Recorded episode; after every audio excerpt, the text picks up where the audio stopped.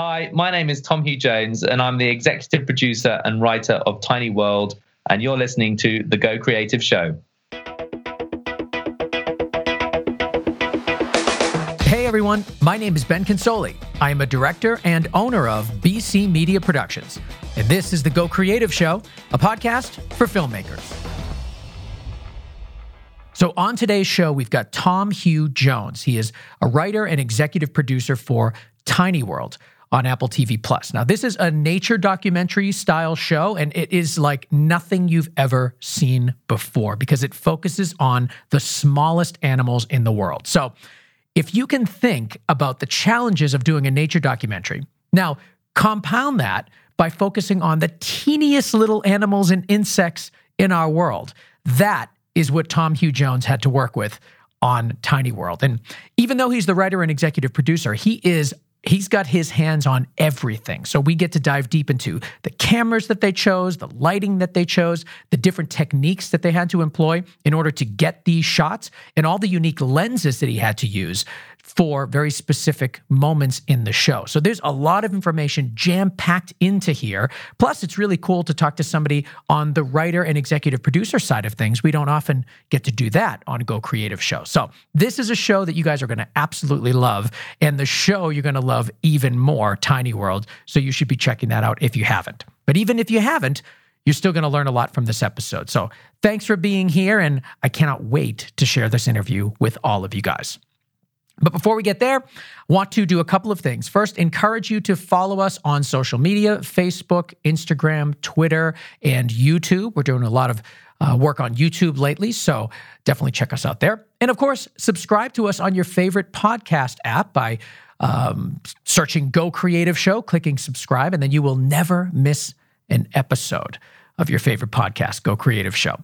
I also want to thank our sponsors, MZ Education for Creatives and PostLab, Stress Free Collaboration in Final Cut Pro and Premiere. We love those guys, and we'll be talking more about them later in the show. But for now, let's dive right in with Tom Hugh Jones, writer and executive producer of Tiny World.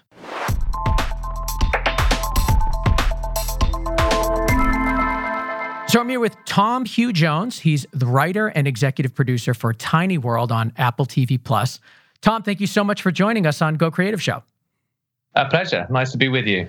This is such a good show. Like, there's been, you know, there's been a lot of kind of these nature shows out there, and a lot of them become quite popular. I mean, uh, Planet Earth was a huge one that everybody was going crazy over when it came out.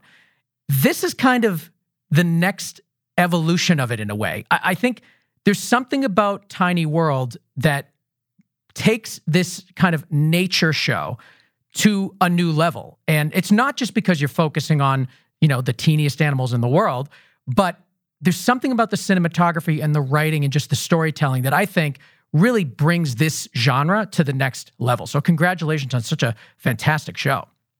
Thank you very much. Yeah, no, we we really wanted to try and do something uh, very different and to to make these characters larger than life, both in the way you see them, but also in their stories. I'm I'm glad you picked up on that.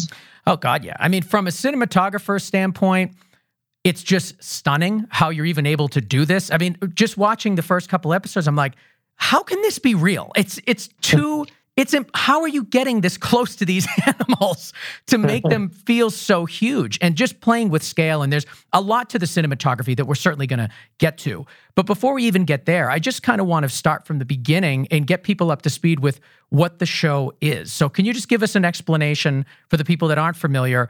What is tiny world yeah, so Tiny World, unlike most natural history series which focus on the lions and elephants, the really big, impressive creatures, sets out to shine a light on the smaller animals of the planet and show that their lives are every bit as fascinating and as exciting as any of the, the most kind of celebrated animals that you might see on your average wildlife show. Um, we go to all the different corners of the world, from jungles to deserts to oceans to woodlands, uh, to tell the stories of the little animals that actually are often the creatures that really make the world, their little worlds go round and show the extraordinary things they have to do, do to survive in a, a world of giants. Why do you think these animals up until now haven't been highlighted the way that the larger animals have? I think it's twofold, really. I, I, think just from a very simple point of view, they're so small, it's hard to appreciate what life is like for them, and and you're physically actually looking down on them, and they seem small and insignificant. Uh, so I think often it's just a case of perspective, not really being able to empathize with what life is like for them. And then also, I think, you know, inevitably, they're often creatures that are quite different from us. So, insects, bugs, you know, they, they look kind of alien. So at face value, they're they're harder to relate to. But the truth is, you know, it, to a large extent, they're all trying to achieve the same things as we do. So they they actually, once you get down onto their level, they they have a lot of character and. Um, yeah, I mean, often, often the things they're trying to achieve, the odds are so much bigger when you're small. You know, survival is much harder when you're small. So, in some ways, their stories are even more impressive. Well, it's not often that we get to speak with writers and executive producers on Go Creative Show because we're primarily focusing on directors and cinematographers. So this is right. a, a really good, rare opportunity to talk to somebody like you to get a better understanding of what your role is on a show like this.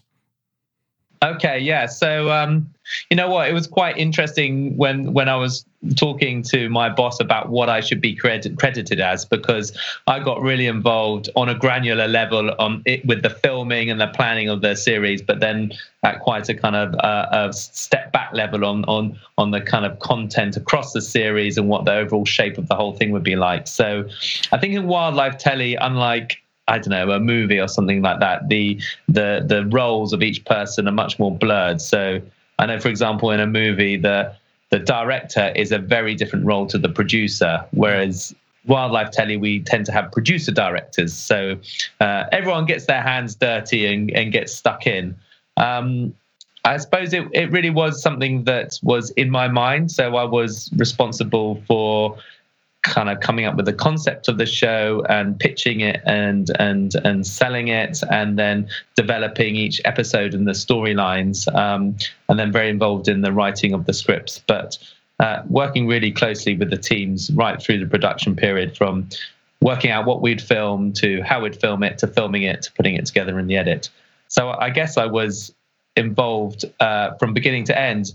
More more traditionally, an executive producer would be overseeing it and let the series producer and the teams get on with it, and then come in for consultation. But I was definitely much more involved on this one.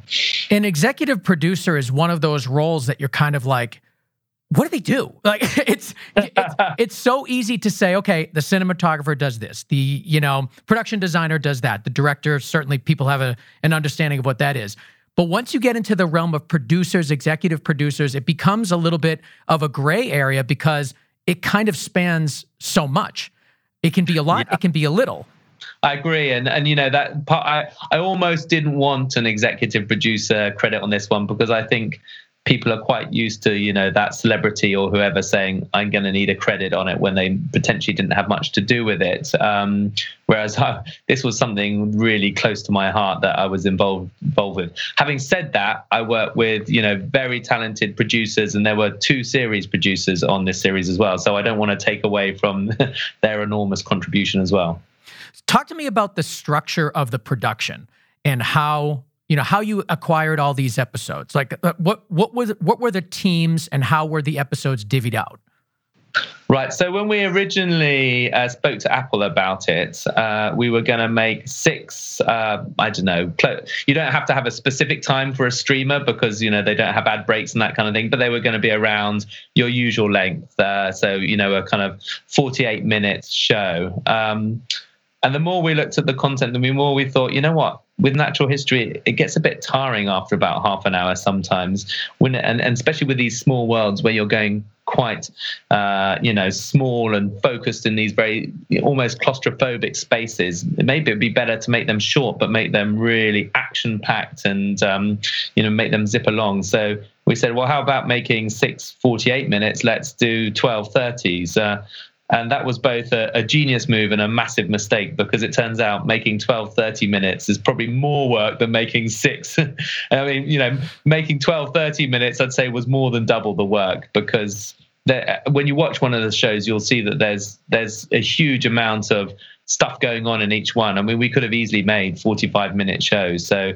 the shooting ratio didn't go down, and the work for the teams didn't go down. So it feels like we, in that one decision, we doubled the amount of work we had to do. Um, so that was tricky. Uh, and then also because Apple was a relatively new to the uh, streaming game, you know, they're very hungry for content. So that they, they, you know, the resources weren't the limitation. The limitation was time. They wanted it made in double quick time. So normally on a big, what we call a landmark wildlife series, you would have two years minimum to film these things. We we had just over a year, and once we'd worked out what we were wow. doing, we you know some some things. For example, there's one show about the woodlands in America, uh, and basically everything happens within a period of three or four months. You know, May, June, July, August, and and then it's pretty much over. So we're trying to fit everything into a three month filming window, which wasn't helped by the fact that it was probably the worst summer on record where we were trying to film.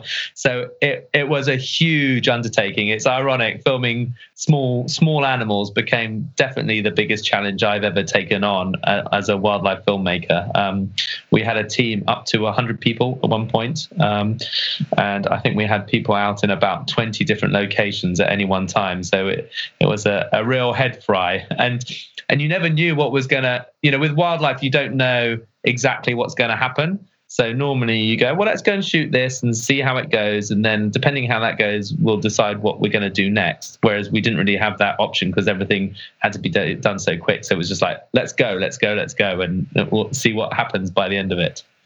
Now, I, I'm o- I can only assume that you had to have different crews per location or. Yeah. Okay. So talk to me about kind of how you arranged and organized that. I mean, on this show, we certainly hear a lot about shows having multiple directors of photography and episodes being shot, sometimes even overlapping.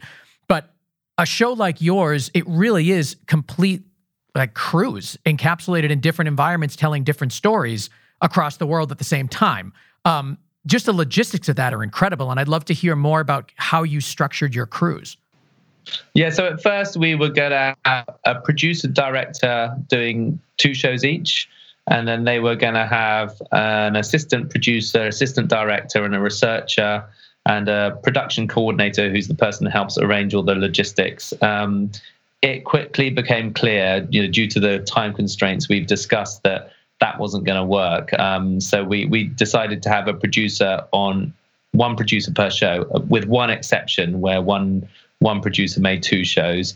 Um, and yeah, they they had teams, and we just had to keep bringing on more and more people. And I worked with a very good line producer who could see this kind of huge amount of work coming down the road, and he was just very very active in employing people and, and bringing them on because come June, July time, we were just nonstop. And yeah, so we had 12 teams out all over the world filming with endless things going wrong or the rain's not coming coming when they were supposed to or kit breaking. So, you know, you wouldn't imagine the kind of different things you come into the office each day and have to deal with.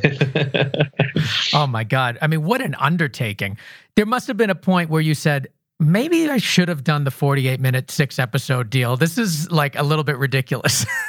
yeah, yeah. No, well, then, I mean, the, the luckiest thing was this happened a year before COVID. So yeah. by the time COVID happened, we had just begun editing. Um, had we be, still been filming, this would have just it would have you know we had so many complex shoots going out so many places at the same time it would have all fallen apart but we'd more or less just about finished filming and we're into the editing phase. So we we had to take that all back to our homes and set the editors up with uh, editing equipment at home and and finish this from well this is exactly where i finished it from from my sofa in my lounge uh, but it, it worked surprisingly well we had just enough time to establish the kind of house style i suppose to try and to try and kind of implement that across the series. Talk to me about your pre production and how you get an episode kind of from in your mind to actually ready to shoot. So yeah, we work as we work as you know we meet each team, and I think what we decided you know, is we really wanted to have a narrative to each each show, and I, you know, I'm really pleased you noticed that because I think sometimes wildlife shows at, at worst are a kind of collection of great scenes, but with not much more than kind of you know tenuous links to join them together, and and we really like the idea of setting each show in a very defined precinct and. Um, and having a really defined timeline, a chronology. You know, something is going to happen in this place that is going to affect the lives of all these small creatures, and and so that and so we work really hard on that story, and then using all the kind of collective knowledge of the team and calling scientists and watching films and reading books, we we looked at well, what are all the best stories we want to tell in this place and how can we weave them together into into a shape that will fit the narrative we're trying to tell? And there's a bit of kind of ebb and flow you know sometimes you think oh that's just so cool we've got to show it but it doesn't really fit the narrative. We'll make it work and you know sometimes you find something and that's perfect or you find something that's not that interesting and not on your narrative go right we're definitely not doing that. So you spend a lot a lot of time trading stories really and trading ideas going yes let's do this let's not do that. Um, and then finally, when you've got a a script or a shooting script, a rough outline with how the how the sequences are going to work and how they're going to play into the narrative, you sign that off with uh, with our exec at Apple, and then we we think right, let's let's go and start shooting it. You're constantly adapting and evolving because you know something happens. You go, oh, that animal we thought was going to be a really important character. It's not that. It doesn't. It's not that great actually. But look at this one, which we thought was just going to be a bit part, and it's so cool. Look what it did. So then you start adapt. So you're constantly, you know, checking what you actually got and adapting your story and your script accordingly. So in some ways you never really know quite what the story is going to be till you get into the edit and you start putting it together and you know it sparks all sorts of ideas. So it's very adaptive. Now on that note are you generally writing your scripts prior to shooting or do you just kind of wait and see what happens and then write them during post? Uh, in terms of kind of writing the words we don't really write that till quite a long time into the edit because you know you give you have so much material for wildlife filmmaking. It's probably a ratio of about i'd say on this series 500 to 1 you know for each minute you see on screen there's probably 500 minutes you don't see. And and so there's a huge amount of choice of how you tell the story and and you kind of that's a that's a slow whittle with the editor. So there's not much point you don't know what that sentence you're going to need is until you've got halfway through the edit. But we we go out with shooting scripts you know we talk what would be a fun way to tell this story what shots would it be great to get to make this the most interesting way to show this behavior. So you go out with a plan and then you get the call from the field saying you know that plan? That's not going to happen. So then you go okay well what is going to happen? What did you get? Okay let's change the focus. So it's it's very adaptive like that. Um, you have i think you have to go out with an idea of what you hope to get but then you have to be really ready to uh, adapt to the situation on the ground. And and that's one of the real skills you know.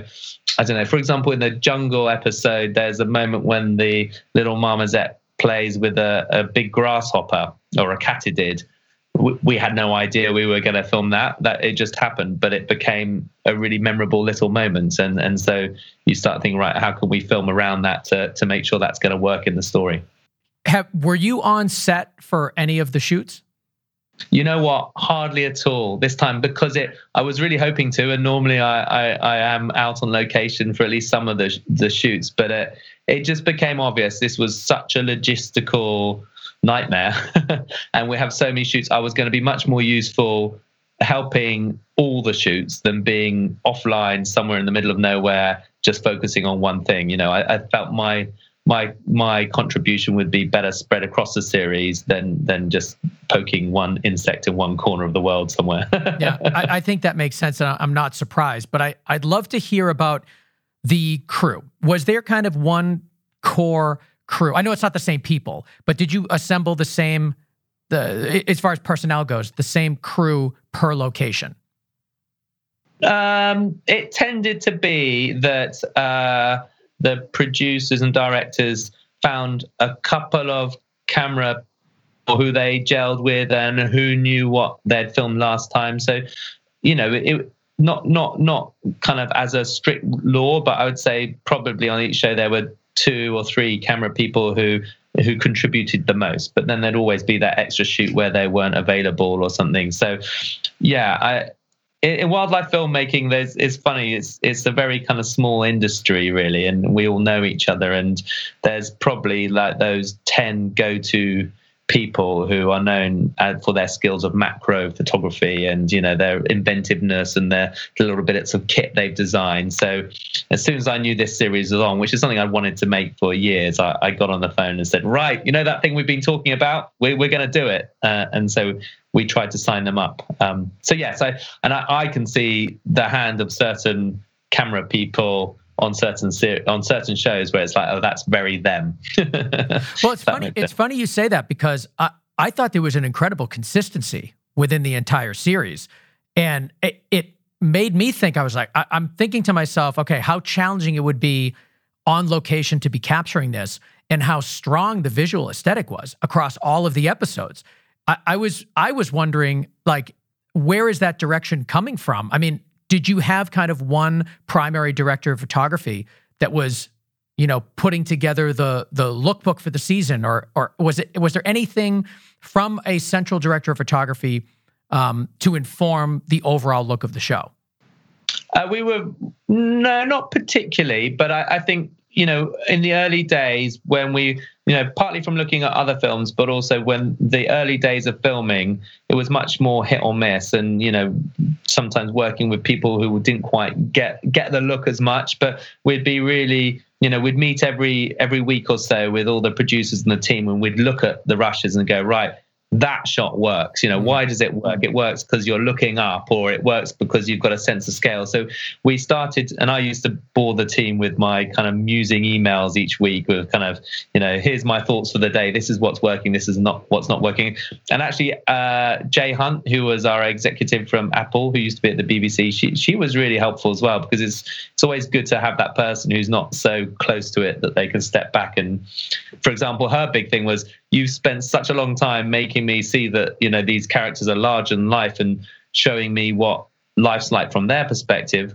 I don't know how big they are. I need some shots where I can see that they're tiny as well. And we're like, oh yeah, of course. So we then had to go back and kind of go right. As well as doing all that, make sure you get a shot where there's a really big wide shot and there's a small animal in frame, or it's next to something that you know how big it is. So you get these senses of scale. So yeah.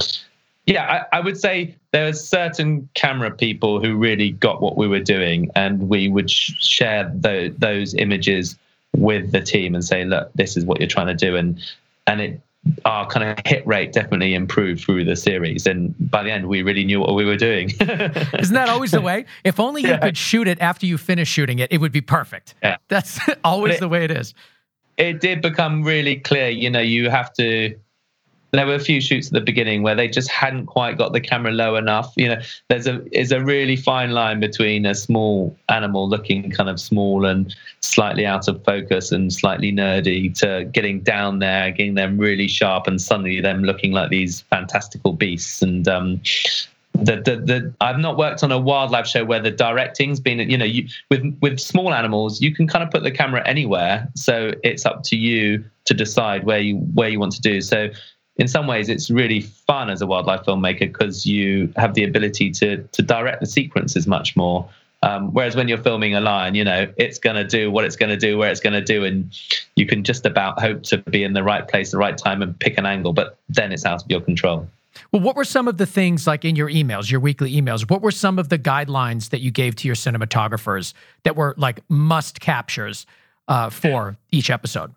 So I think close and wide was one thing. You know, I think I think sometimes uh, ma- macro photography shares a lot in common with long lens photography uh, in that it tends to have a shallow depth of field, and sometimes it looks like you can't control that depth of field. So you know, it's it's you know a bit of the back of the animals in focus, but the eye isn't. And when they move, uh, they go out of focus. And also, it, it tends to make the the backdrop feel very very flat, you know, because it's compressed on a on a long lens essentially. So I think what you don't often see with small animals is getting down low with them and their their their, their background or the the scenery, the stage they're on, feeling big and epic. You know, so I don't know, the termite mounds or the grass becomes like a forest behind them rather than just a kind of out of focus blur. So getting low, close, and wide, I think was was a real prerequisite. Um, what else? Thinking really hard about how your characters make an entrance. You know, what is that shot? How do you how do you introduce your character? You you, know, thinking what what does this animal make you think of and how's the best way to allow it to enter the stage you know is your, your entrance is really important so that was something um, god there were all sorts of things i think i think looking looking at the the landscapes as well and trying to think well what what does a blade of grass look like to a to a small animal and, and trying to make those large and life uh, a lot of time we also spent was you know some of the challenges of filming small animals is simply that your front element of your lens is just you know there comes a point where it's too big to make that animal seem big. You know if the if you're using a normal camera lens which is what probably about i don't know eight centimeters in diameter and you're filming an ant that is one centimeter in diameter, it's always going to look small in frame. Mm. So we spent a lot of time looking at probe lenses and uh, lenses with small front elements that that could allow small creatures to dominate the whole the whole frame. And I definitely we're going to talk about cameras in just a moment, but you brought something up that made me think. Um, how did you handle establishing the villains or the or the the challenges that these animals come across because I think you did such a great job of doing that. And I noticed in the cinematography that you kind of employed some similar techniques that we do in movies where you kind of shoot the villain or the you know the the threat in a certain way to make it feel threatening. Uh, uh yeah. I'd love to hear a little bit more about kind of how you've created those dynamics between our hero character and the threats that they face. Yeah, well, you know, a lot of that played on, you know, one of our references. In fact, there's a very obvious reference in the Woodland program to Jurassic Park with the uh, turkeys attacking the acorn ants, for example, where the, the puddle shakes because the you know the foot of the turkey is is meant to be so so large on, on an ant scale. Um, so a lot of it, looking at those references of giant animals like Godzilla, and then you know sometimes it's just about showing a small amount of that animal. Sometimes it's about the reaction of your hero, kind of looking back up at it. Um, or I don't know, in the Islands film, we were trying to show how a a, kind of raindrop or a or a little kind of you know stream of water becomes like a tidal wave. And uh, again, I think it's to do with getting low from their perspectives, making making you know that that old trick of looking. If if you look up at your your your villain, it's going to seem more imposing and dangerous. But then also looking back at your hero and looking down on them, so you're you're doubling that effect. Um, and then of course there's just all sorts of weird looking kind of slightly alien looking bugs. So really going to town with the kind of details of these. I don't know whether they're scorpions or velvet worms, the kind of weird alien nature of the baddies. The cinematography is just stunning. I mean, it really every frame looks like a photo with the quality that you're getting out of these these uh, images and just the detail.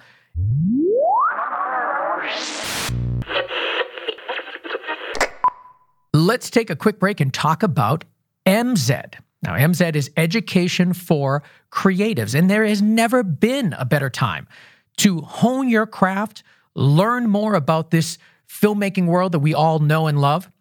Uh, because, you know, times are a little bit different out there with COVID, and some states already are back in lockdown. So we might be spending a lot more time at home than we were hoping for this time. But the best way to spend that time is by learning and getting better so that when we come out of this, you are more skilled and more educated than you were before. And that's what MZ is all about. So when I talk about education for creatives, I mean it's education for creatives, but also taught by creatives. Because we all know, you know, the course that you're taking is only as good as the teacher that teaches you. And when we're talking about MZ, we're talking about educators that you know and love. Vincent Laforet, Shane Hurlbut, Philip Bloom. The ARRI Academy is on there. And they're always introducing new courses. Like right now, one of their new courses is um, The Art and Technique of Film Editing with Tom Cross, ACE. Now, if you don't know who Tom Cross is, you've absolutely seen his films because he edited Whiplash and La La Land, among others. So we're talking about educators at the highest level that are uh, providing education for MZ. Like, this is what it's all about.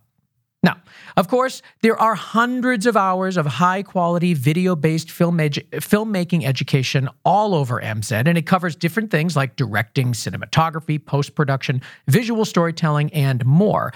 Uh, and you, yes, you can buy individual courses, but the best way to experience MZ is to become an MZ Pro member because with that subscription membership, you have access to the library of footage, uh, to the library of courses, rather. So that is the way to go. And that's what I'm doing. And I strongly suggest you do the same. So, how do you learn more about it? Simple. You go to gocreativeshow.com forward slash MZ, MZED. Learn more, check it out for yourself, and use this time to get better at your craft with MZ Education for Creatives.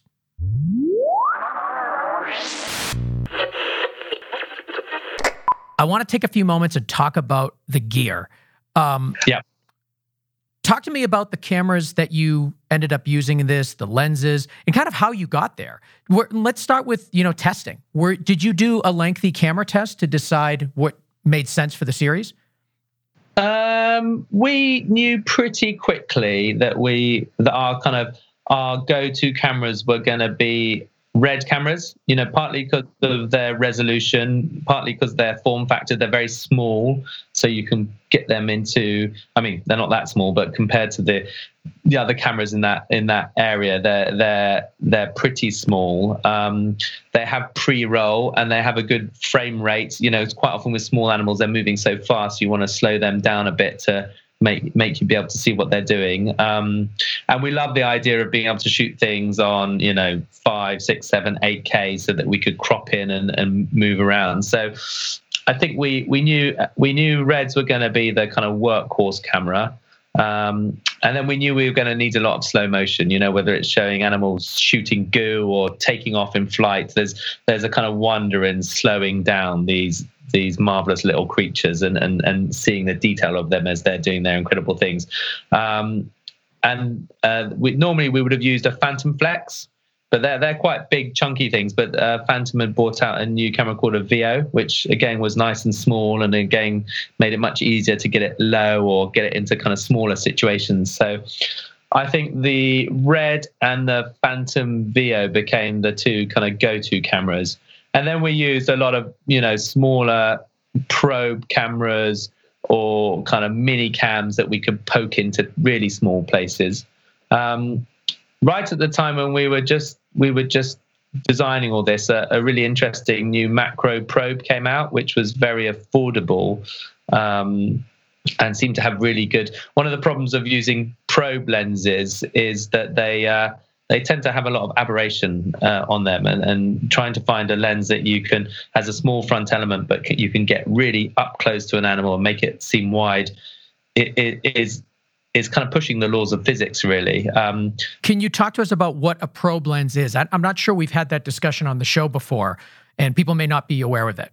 Yeah, so you've probably seen these kind of they're like long lenses on a tube, and they can be anything from a tiny kind of microscopic probe or or you know something with a with a kind of lens that's probably about three centi- centimeters in diameter on the end. But it, it serves two purposes. A, it, it, it allows you to get very close to small things, uh, you know, almost to put the lens right up to small things.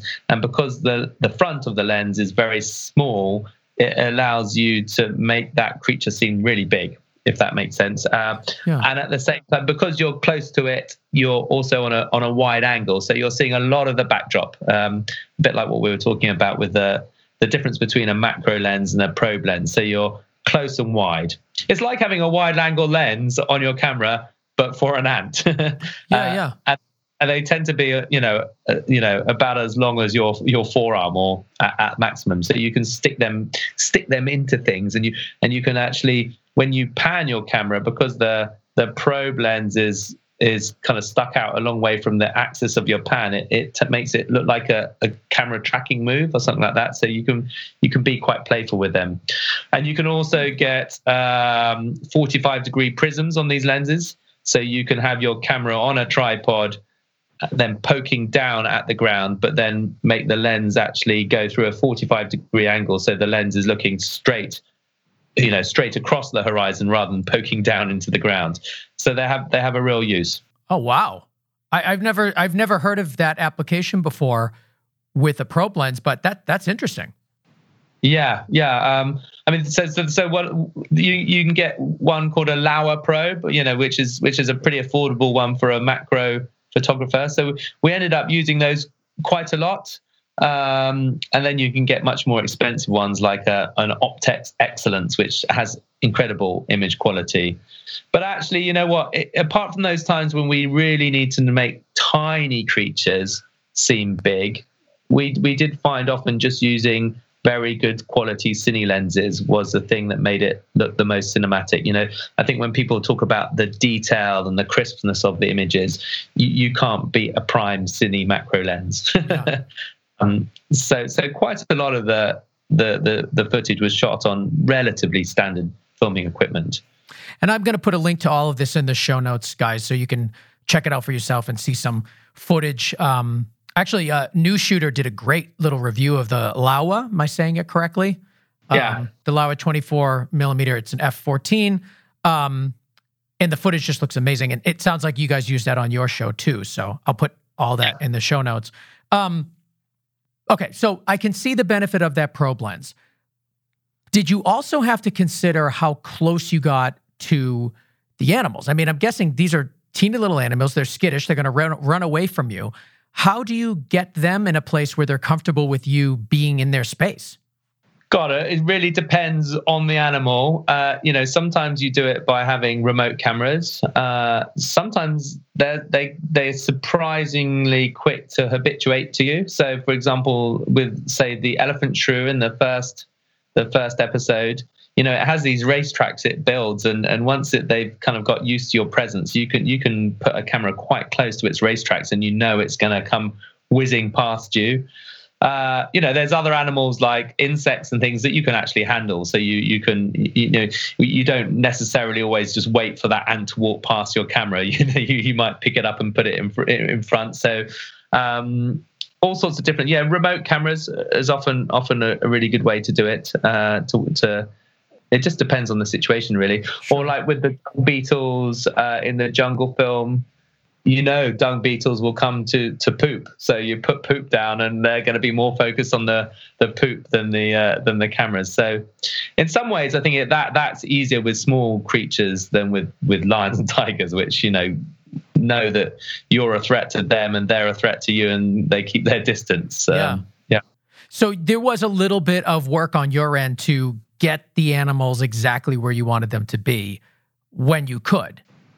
Yes, I mean depending on depending on what animal it is, you know, in the island episode there's a hummingbird that there's there's not much you can do to to encourage. Well, you know, you can put a feeder out uh, and get a hummingbird to fly to the feeder, and you can film it flying past as you know it's going to go to the feeder. So there's there's things like that that you you do to increase your chances of of filming animals. I mean, there's very few wildlife shows where people literally just turn up in a place where they've heard there's an animal and they they hope to film it. Um, or you know, like uh, with the um, the mongoose in the savannah episode, we work with a scientist who spent a long time habituating those mongoose. So, like like meerkats, you can walk up to them, they ignore you. So, you're looking for ways to control the your likelihood of getting these things. Um, yeah.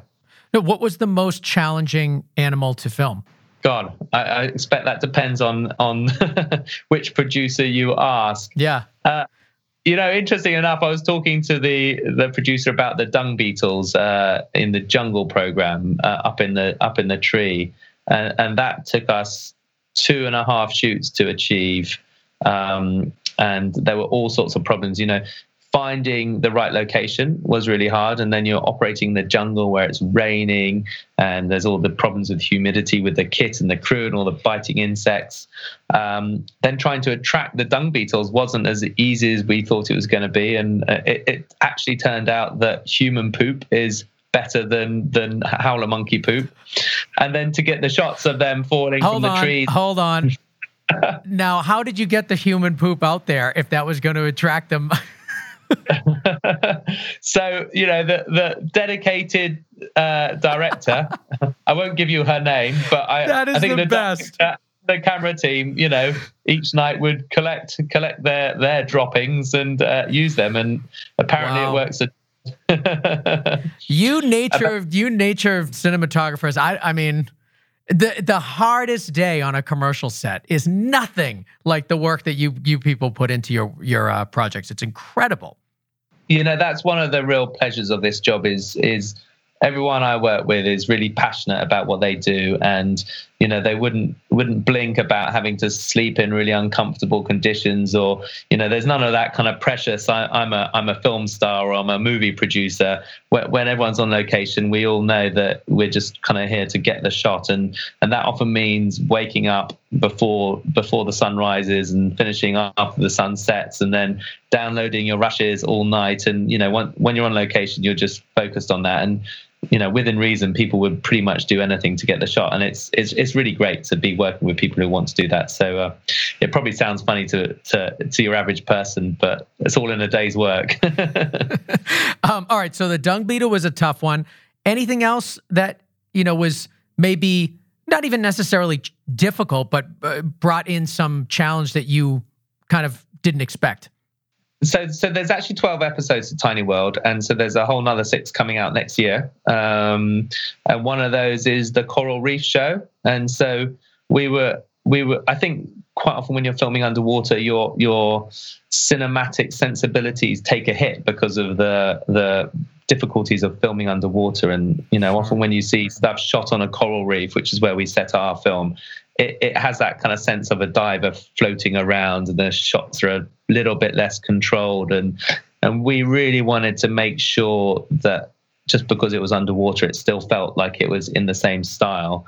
So we had to work really hard with a very very talented dop to kind of make this kit work underwater. So you know, enable us to take our probes underwater, make them all make them all waterproof, and to get get. We used a lot of robotic arms and motion control equipment when you're filming on such a small scale. Any slight wobble on the camera, which you wouldn't notice on a normal shot, becomes like a massive mistake. So, to get some of the fine, detailed shots and the movement into the shots, a lot of it was done by kind of geared motors and that kind of thing. So, we had to design all that stuff and then take it underwater there's a shot in the show where we we'd kind of worked out that we could take one of these probe lenses underwater and keep it waterproof. And um, they were testing it on the first day, and they were filming a mantis shrimp, and it saw its reflection in the lens and went up and smashed it. Literally one minute to getting it underwater. and this is part of the six coming out soon. Yeah, next year. Yeah. Was it always? A, were you always planning on two six seasons or two six episode seasons?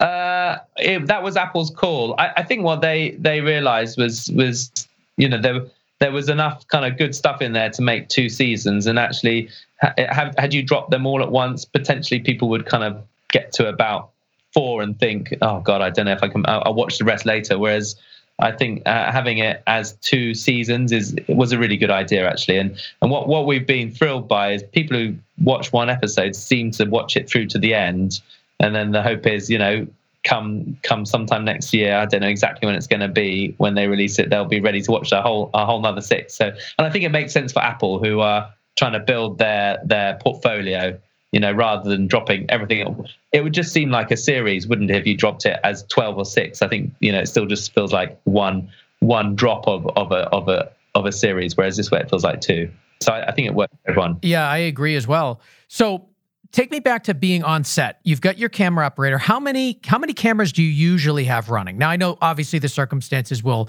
change depending on the needs, but what's just a typical crew on set? Do you have an audio person? Do you have anybody doing lights? Like kind of how how do you arrange your crew on set? Uh, so I'd say the typical crew would be a, a, a main DOP or camera person, a director, and then there'd probably be some sort of camera assistant or second unit, and and their role might be to do I don't know drone work or time lapses or just to help with the lighting, um, and then you normally have a scientist or a fixer or someone who knows the location and the animals you're working with. Um, I'd say that was the kind of core, and then you know you might have one, two other people uh, around. You're normally only focusing. I think you're normally all focused on one shot at a time. So it's not often that you've got multiple angles on the same thing. I think there were a few ca- occasions like that. Um, but yeah, you're you're you're you're largely all kind of helping the camera person get get their shot. But then you know there were some specialists we worked with, like we worked with a couple of uh, racing drone champions who we took to quite a few environments because we love the idea of of flying miniature drones like they were the point of view of a hummingbird or a or a bee or something like that. Yeah. Um, and then there were God, what else were there? You know, we, so we use these. We we actually work with an engineer to design a, a, like a motion control arm, but one which could be taken to quite remote remote locations. So he he would quite often be on location, setting that up, getting it ready for the cameraman to to use in the next shot or something like that. But it's yeah, I mean, you know, you're I'd say five people on location is a big team. With with wildlife, you I mean, this is slightly different, I guess, because sometimes small animals' behaviors are slightly more predictable. But you know, the general rule with wildlife filmmaking is you'd much rather have fewer people and more time to try and capture that behavior than spend all your money on having a massive team and then only one day because you don't know what the weather's going to be like or if the animals are going to be there. So we tend to be very self-sufficient and everyone takes on lots of different roles so that you can be out for the maximum amount of time to get the behavior.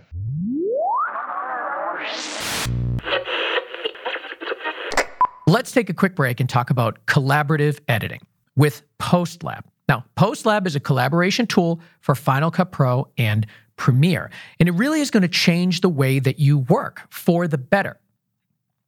Now, aside from always saving your documents locally, PostLab syncs all the changes to your whole team wherever they are. So you're not zipping up files and sending them back and forth.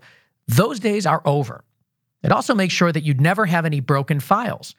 Now, anybody that that edits knows that two people working on the same file at the same time is an accident waiting to happen. So, with PostLab, the second you start working on a document, it locks it from all the other team members and it shows you who's doing what so you can keep track of everything without having broken files. And it also has something they call Time Machine 2.0. And it really is the next evolution of Time Machine because you can browse the history of each library, jump back and forth between versions, and find the particular edit you're looking for within a minute. And it opens exactly how you left it, down to the blinking playhead. So this changes the game for collaborative editing. And the great news is, first of all, it's amazing news that this thing even exists. But even better than that is our Go Creative Show listeners get three free months to give PostLab a try. And all you got to do is go to gocreativeshow.com forward slash postlab, P O S T L A B. Check it out for yourself. This will change the way you edit for the better. Try your three free months at gocreativeshow.com forward slash postlab.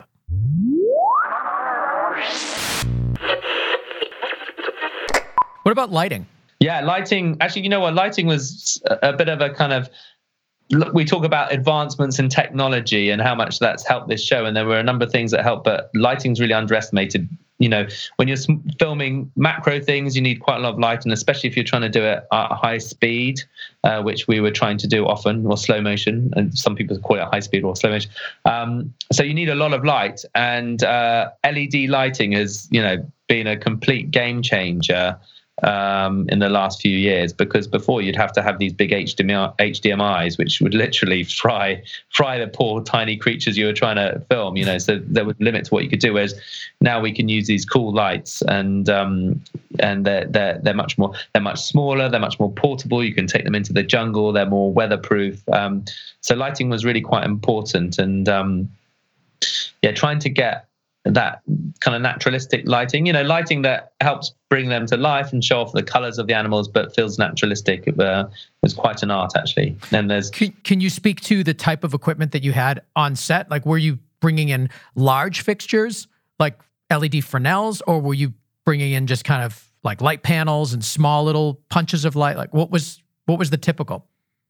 Because the subject matter is quite small mostly i mean there are lots of situations where you can't light at all. So uh, you know probably the majority of the animals like the hummingbird there's no point sure. in trying to light a hummingbird. You don't know where it's going to go or, or, the elephant shrew you know it's, so it's a, a lot of a lot of stuff is just done with available light. But with the insects and those kind of things where you have an idea more where they might you might be trying to film them um, it was largely light panels, that that kind of thing. You know, because because they're quite small, you don't need to light a huge area. You're you're you're, just trying to focus it on a, an area about I know the size of a laptop or something like that. So you don't you don't need a huge amount of kit.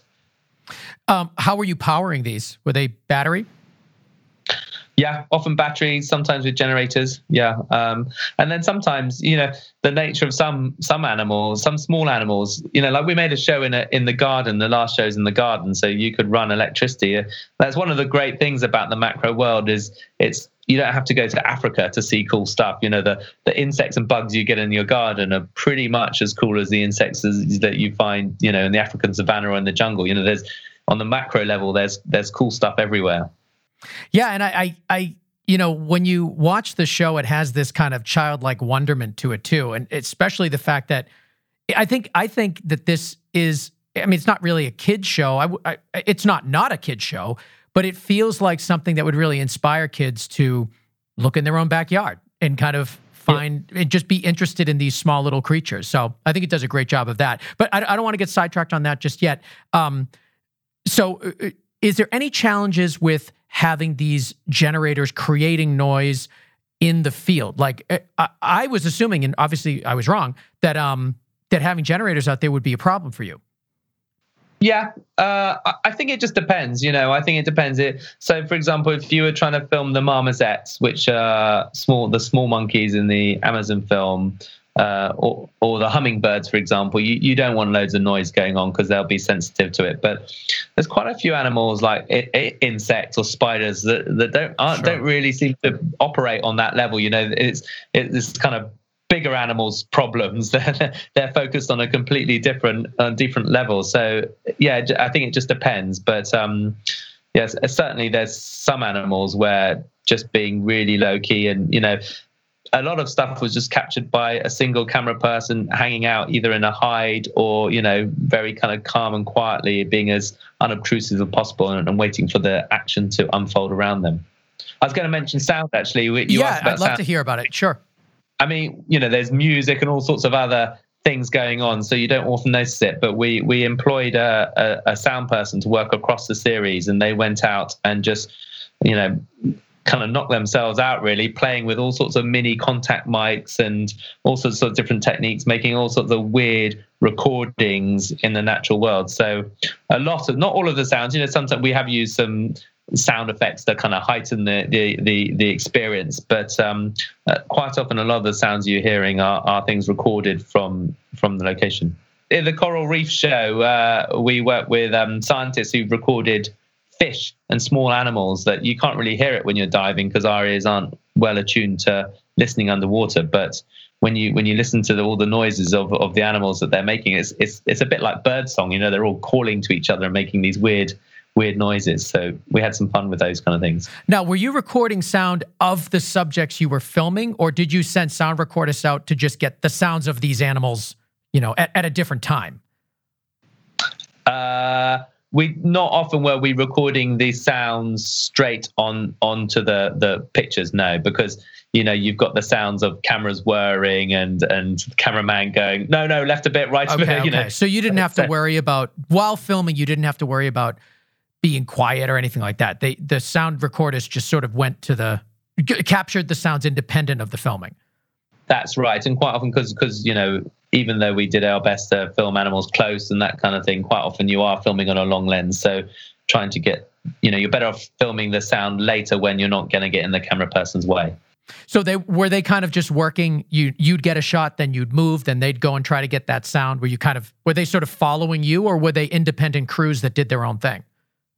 Uh, a bit of both, but quite often just independent. You know, you, you you talk about the story that you were filming, and you know, you'd say, well, it'd be great to have an atmosphere track of this, and it'd be great to have the hummingbird's wings and and this kind of thing. Um, yeah, and and you know, because you don't know how you're going to edit it and that kind of thing, you then collect all these sounds, and then you give it to this the track layer, who then repurposes the sounds what across a the fun uh, sound recordist job. Like that sounds yeah, so. What a great that that just looks if I were a sound recordist, I would love that opportunity. It just seems so. It just seems so cool and different.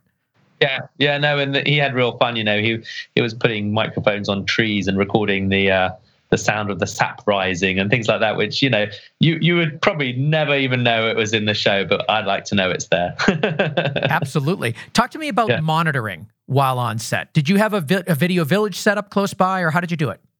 Um, you normally no, we just use the the a kind of a field monitor, um, and it depends on the director. You know, I, I think my my experience with I keep on and make suggestions, but you have to accept it's a, a collaborative venture and and I think when you first work with junior directors, they feel like they have to call all the shots, and and that's not really the case. You know, you have to let them do what they're going to do, and and you, you, know, there's no right or wrong with filming wildlife. You can hold the frame and the animal walks out, or you can try and follow it, and one time it will work, one time it won't, and and I, I think if you if you try and call the shots too much, you tend to really annoy the camera people who often a lot more experience than the directors anyway. Um, so personally, I think it's good to kind of watch what they're doing, and then when you can see that they're kind of you know setting up for the next shot, go, oh, could we try getting something like this, or or even better, watching the footage in you know uh, over a cup of cup of tea or a, a, drink of beer that night and discuss it and go, oh, maybe tomorrow we can do more of this or more of that. Um, but yeah, so you're monitoring it, but um, I think it has to be collaborative. It's, the whole process of wildlife filmmaking is very it's no one person's vision really where was the crew staying usually did you did you stay off site or did you camp in the locations uh, a bit of everything, you know. Uh, so it depends on on the show and the specific shoots. So you know, sometimes they were camping out in the middle of nowhere in the desert. Sometimes they were, you know, in the in, in the garden episode they were staying in people's houses or in hotels in, in Europe you know so it, uh, the the whole the whole mix really um, everything from really quite intrepid and remote to quite comfortable I, I, I would say you, you know we it, I've worked on you know shows like Planet Earth and that kind of thing, and you know where you're having to climb to the top of the Himalayas or whatever to follow your animal. That probably when you're filming small animals, that's not quite as necessary. You know, I, I suppose to find the really big megafauna, they tend to be in places humans really aren't. Whereas, as discussed, you know, small animals are operating on a different scale. So, in some ways, it's easier to find them close close to people and close to settlements. So, there, there certainly was quite a lot of uh, you know rough accommodation, but perhaps not quite as much as on some series I've worked on. In our last couple of minutes, I want to just talk about post production. Uh, what was the workflow like from you know the shooting's done now? You got your rushes. What was the next step? So we had a, a, a junior editor who actually went on to edit one of the shows and did a great job and is now uh, very much an editor in his own rights. But he he was working pretty much from the minute we started getting footage back and putting them together into rough assemblies of sequences so we could see what we got because we knew we were going to have so much material. Um, and, and then you know we had editors join who were going to edit each program. And they just have to basically sift through a hell of a lot of material with the help of the producer who can try and kind of make selects. And and then it i think the best way to describe it is is a whittle you know like if you're making a spoon from a block of wood you're chipping away at things until you slowly see the the shape shape of it. And then you glue your sequences together and you put them into a rough assembly and then and then the fun begins and everyone's like no what happens if we put this there or that there? Or wouldn't it be fun if this story came then? You know and and and then it's just a really collaborative process. But I, what what was impressive about this one was because we we had quite a strong idea of how we'd like the story to play out before we went out. And you know we talked about these timelines and the characters you know the exact detail of how that played out was very much kind of dependent on the editor and what happened in the edit but there's a surprising faithfulness to what we said we were going to do to what we turned out and i'm i'm i'm quite proud of that in a way because quite often with wildlife sh- shows it's it, there's a bit more of a oh let's just go and film loads of stuff and then we'll we'll whack it together and see what you know put the best stuff first and last. Um, Whereas we were much, you know, there was an element of that, but we we knew what our narrative was. So there was, you know, you can't put that sequence there because that's not the right time for when it would happen. So yeah. so we we had to adhere to a story much more. What um, NLE were you editing on? Uh, we edited on Avid. Um, and the reason for that is I think, you know, these days editing software is in a way much of a muchness. I'm sure everyone has their own preferences and that kind of thing. But when you've got big projects, I think the file sharing and sharing sharing across different edits and different projects is much better in Avid. So you know, if if someone working on the Jungles episode needed a shot of a sun that was in the Savannah episode or whatever it was, you know, that it's a it's much easier to run a big project with lots of different edits, all using the same material on Avid. Whereas if you're using, I, I might be totally wrong about this, but this is this is what I understood last time I was really involved in these decisions. Premiere or or Final Cut is is great and in some ways more flexible, but better for kind of isolated projects. And were you? Did you have separate editing teams? Like, per, did you have an editing team per episode, or was there kind of one central group of editors that collectively worked on everything as it came in? No, so we had this this this uh, guy who was editing sequences across the series, okay. but you know only to a certain degree. But then no, it was one editor per episode. Okay. Yeah, you know, I, I can't quite explain. Then you know, when everyone had to go and work from home, it was me sitting like this, talking to twelve different teams, all in their own room, and normally all in their own houses, with the editor in another house. And wow you know, hats off to everyone because we we made it work. And um, how did you get into wildlife photography and cinematography to begin with? I, I, the the simple answer is my parents were anthropologists, and uh, when I was young, they took me to the Amazon jungle or to live with a tribe that they were studying. And um, I think that was just you know you know a lot a lot of people I work with have some sort of similar experience when they were young. They they went to live somewhere a bit more remote or something, and that was mine. I, I lived in the Amazon jungle and was slightly brought up for a year as a, as a kind of tribal kid, and so I got to play with all sorts of animals, and I think that just inspired a lifelong passion for travel and adventure and, and the natural world. Wow, what an experience. My God. Yeah, and then of course we, you know, I grew up with David Attenborough, who I think was, you know, so many young kids' heroes of, of my generation. So the combination of loving animals and then watching these amazing series like Life on Earth and just going, wow, I, want to do what he does. was your entire professional career in this field, wildlife cinematography, photography? Yeah, I have a semi. I had a semi professional career, also a DJ. uh, I, I, got very into kind of dance music, and, and and there was one point in my life where I didn't know whether I wanted to to do that or wildlife filmmaking. But I'm very glad now that I'm 40 something that I'm not having to DJ in clubs anymore. well, there's no clubs to DJ. You'd be yeah, out of, exactly. you'd be out of work. How, when did you do that? Uh, you know, I still do it a bit actually. It was I, I but you know, having having been really into animals and nature, I became quite a full-on teenager who was into, you know, partying and all that kind of thing. And uh, I got I got really into music. I, I discovered all the um, all the kind of funk and soul and disco that was being sampled in dance music, and I, and I just loved it. And it has been a kind of passion for me. But I think those kind of strange cross references, you know, I can't quite say how it in, inspired my filmmaking, but I really love working with the musicians and, and that kind of thing. So um, I think you sometimes the your strangers' inspirations go to help you make kind of slightly different things, don't they? They certainly do. I mean, uh, do you keep up with sort of the the dance music of now? Or, or is there anybody that you're really into currently? I think I probably, you know, probably if I'm if if there's any 18 year olds listening to this, they probably think I'm terribly old and sound like sound like their dad. But I'm, I really like, uh, you know, kind of house and disco and that kind of thing. And there's lots of people making re-edits of of of the old kind of classic tracks. Um, so I really like that kind of thing. I like a whole mix of music. My son's just got into 90s hip hop, which I was really into as well. Wow! So I'm really I'm really enjoying listening to all those old tracks with him again. Well, um, I'm hearing, I'm hearing, you can kind of hear the drum and bass tracks in current music is really inspired by 90s um, yeah, hip hop for sure. Like just the sound of the the bass drum and all that. It's it's very reminiscent. When you're our age, you you remember it the first time around.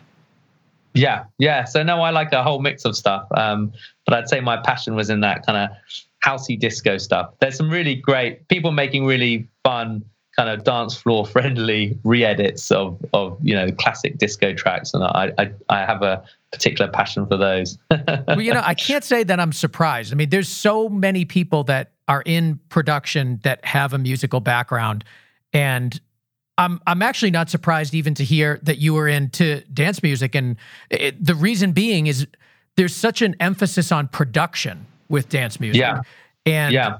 I can hear it in your sound design for Tiny Yeah, World. okay. I really can't. I th- the sound design is something that I, I think was really just it's stunningly perfect. And um, there's something about you know dance music, electronic music, where that you really can achieve perfection in the production, and you Yeah. and you can't really do that with live bands as much. But also, you don't need it with live bands. Like that kind of imperfection is what you want. But in in dance music and in electronic music, you can get that perfection that you just can't get anywhere else. And and I think there's some of that came through in the sound design of Tiny World. I think. Great, thanks. Well, that's I'd, I'd like to take all the credit for that, but that we also work with very talented sound designers. The other thing I sorry I was going to say about that, I I also think um, you know when you when you're DJing for people, you have to be really uh, aware of what what seems to be moving them and what they like, and and when you're thinking of what you're going to play over an hour, you have to kind of think, well, I'll do this because that's got an element of this, and I'll do something different there. And I do I do think putting together a wildlife show is quite often the same as putting together a set. You know, you have to bring your different elements and work out how you're going to go between them and how they relate to each other at which point you kind of you know you you show something that's connected and then which point do you completely change it up and surprise people and um yeah I, there's a surprising kind of similarity to me Well, it's been such a pleasure talking to you. You're great on the air. The show is fantastic, and um, I just encourage everybody check out Tiny World on uh, Apple TV Plus. Like he said, the first six episodes are out now, but there's another six in the can, ready to go for season two. Um, it's just a fantastic show. Any last words to our audience? Places where they can maybe follow you and your work? Um, well, I'm I'm working on more series, so so check out some some some more things that will be coming in the pipeline soon. Unfortunately, I can't discuss them. Do you I'm want to promote really on- Instagram or anything like that, or Twitter? I'm, I'm I'm really really not very active on social media. I'm afraid it's it's one of my things. I I like to just keep myself to myself. But you know, if, if people can watch the show and enjoy it, and you know, you said it was pop. It's something that I think is really great family viewing. If you know, there's loads to take home as an adult, and it's very accessible for kids. So please watch it and enjoy it. I love it. They're short episodes. They get right to the point. Lots of punch to them. Lots of great storytelling. It's active. Like it really is not what you have in your mind um, when you hear kind of nature documentary shows. It's this is a step above, a step beyond, and I think it's just really, really well done. So, in parting, I'd love to just get some, you know, some final thoughts from you for aspiring nature cinematographers out there in the audience right now what should they do to help hone their craft and kind of break into this industry? Uh, interesting. I was speaking to someone earlier about this. I, I think I think discover your style. You know, uh, I think in a way anyone can pick up a camera and film a, an animal, but to kind of think, right, I'm going to tell tell the story from this angle, and that means I'm going to get these shots in this particular way. Suddenly makes it really different, and I think suddenly ha- having having a kind of a perspective on things, or or allowing some of your personality to come through in what you do, and discovering what makes you you unique and what you can bring to it is is really important. Tom Hugh Jones, writer, executive producer of Tiny World on Apple TV Plus. Thank you so much, Tom, for joining us, and um, we'd have to have you back for your next six episodes. It'll be a pleasure. Yeah, looking forward to it. Thanks so much for speaking with me.